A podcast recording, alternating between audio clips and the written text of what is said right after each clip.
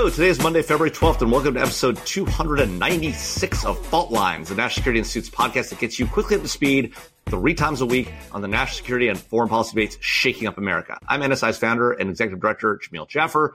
I'm joined today by NSI's deputy executive director, Jessica Jones, and senior fellows Lester Munson and Morgan Vigna. Today, we are talking about the comments over the weekend by former President Donald Trump running for reelection in South Carolina, where he uh, talked about the challenges that the United States faces with its NATO allies, uh, arguing that they are simply not paying up or paying enough or whatever it might be uh, with respect to their defense commitments, and made the point that because he didn't believe the Europeans were doing their part, he was not going to defend them uh, if attacked by Russia. And even better, not only was he not going to defend them if they were attacked by Russia, but that he would encourage Russia to, quote, do whatever it wants.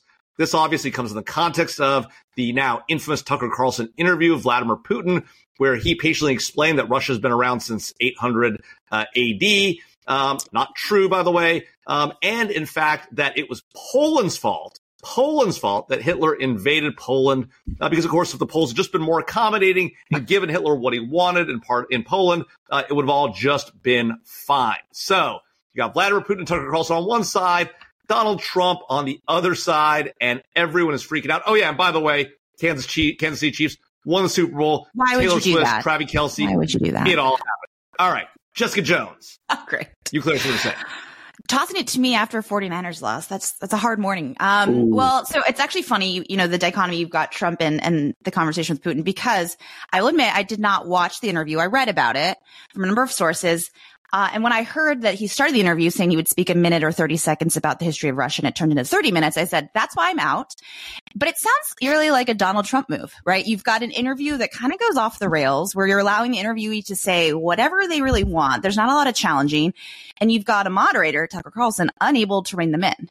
Right, you've got Putin taking Or digs, that, right? Or Unwilling. well, I mean, after Putin Well, makes in comments, they're not fairness, he he tried to rein him in and failed utterly. I think that was the real story of the interview. Sorry, Same Jones, with Donald ahead. Trump, right? You've, you've got kind of the same play out, which which I find you know kind of funny. Um, but uh, it's no surprise, kind of Donald Trump's comments because from our man on the street interviews, we we get a sense that Americans do want to engage in the world, but we want to know what we're paying for, and I think we're paying a lot. And so Donald Trump is great at finding those little talking points that really resonate. You know, all NATO needs to pay up before we do anything. And it's really on them. And, and that resonates and it resonates in the interviews before we're even talking about Donald Trump. And so it's no surprise that those comments make the headlines and you see people kind of sh- probably nodding their heads like, yeah, that makes sense. Yeah, no, Jess, look, I think you're right. I mean, Donald Trump's message is obviously resonating, uh, but my what I think is concerning me um, is that is that you don't you not only have the situation where Donald Trump's message about Europe is resonating, but his message about about Russia and its role is, is resonating. You've got conservatives, uh, you know, picking up the sort of the Tucker Carlson messaging. Morgan, what do you make of all this in the context of, of sort of, you know, the world falling apart and conservatives not playing their traditional role of being the national security hawks? Yeah, so I mean, look, Tucker Carlson is a dilettante. It's not a shock that he's enabling Putin. It's a desperate attempt to legitimize him. Look, he, he's no longer with Fox News. He needs to make money. Doing these sorts of shock and awe interviews is just really a sort of a pathetic attempt on his part to try to stay relevant, right? I think the more important story, as, as you noted here, is Trump saying that, you know, he would violate NATO's North Atlantic Treaty by not enforcing Article 5, um, which essentially states that an attack on one is an attack on all um, if NATO allies don't pay. So it's not exactly actually clear what he's referring to by saying that NATO allies aren't paying. Um, they're not paying into regular or a peacekeeping budget like like the United Nations. You know, this really isn't intended to scare our allies, um, who quite frankly should be paying more. I do agree with that. They should their defense budgets should be more robust.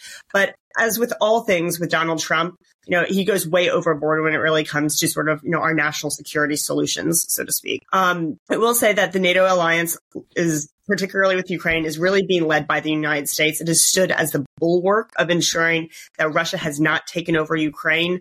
Um, we should not be stepping back from these commitments. Um, if Ukraine falls, you know, Russia wins.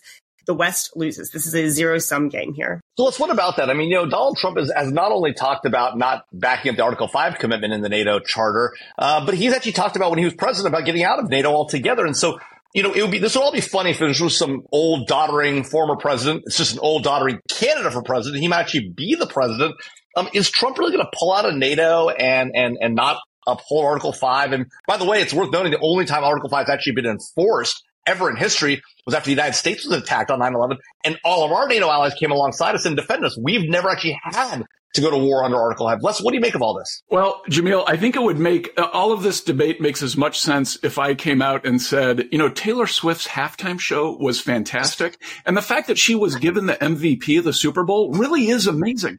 Wasn't that cool? What a wonderful event last night. I feel like we're all delusional and just talking about things that don't really matter. Yes, NATO allies should be spending more on their own defense. That is true. Encouraging Russia to invade them because they don't is bananas and crazy. Uh, trying to get out of the NATO alliance is completely against American values and interests and is bananas and crazy. Notably, Congress passed a law last year that says if the president tries to pull out of NATO, he needs to submit that decision as a treaty to the Senate, uh, which the Senate would then have to approve. I think possibly creating a constitutional crisis uh, of of monumental proportions if this actually happens, which I don't think it will.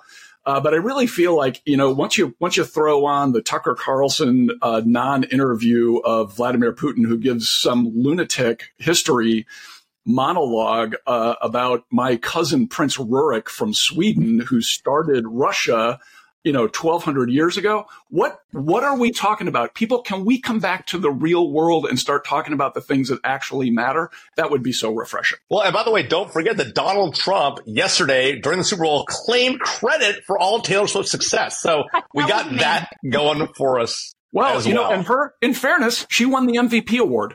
So that makes perfect sense. He's now responsible for a Super Bowl MVP. Wow. Well, folks, that's a wrap. Thanks so much to Devlin Bernie, Claude Jennings, the NSI staff for their help in producing today's episode. Join us again on Wednesday, February 14th, Valentine's Day, for another episode of Fault Lines, the National Security Institute's podcast that gets you smart fast on the national security and foreign policy debates shaking up America. Fault Lines now on YouTube. So check out our channel for a video of today's episode. If you like what you saw or heard, uh, please be sure to rate, review, and subscribe. Have a great Monday.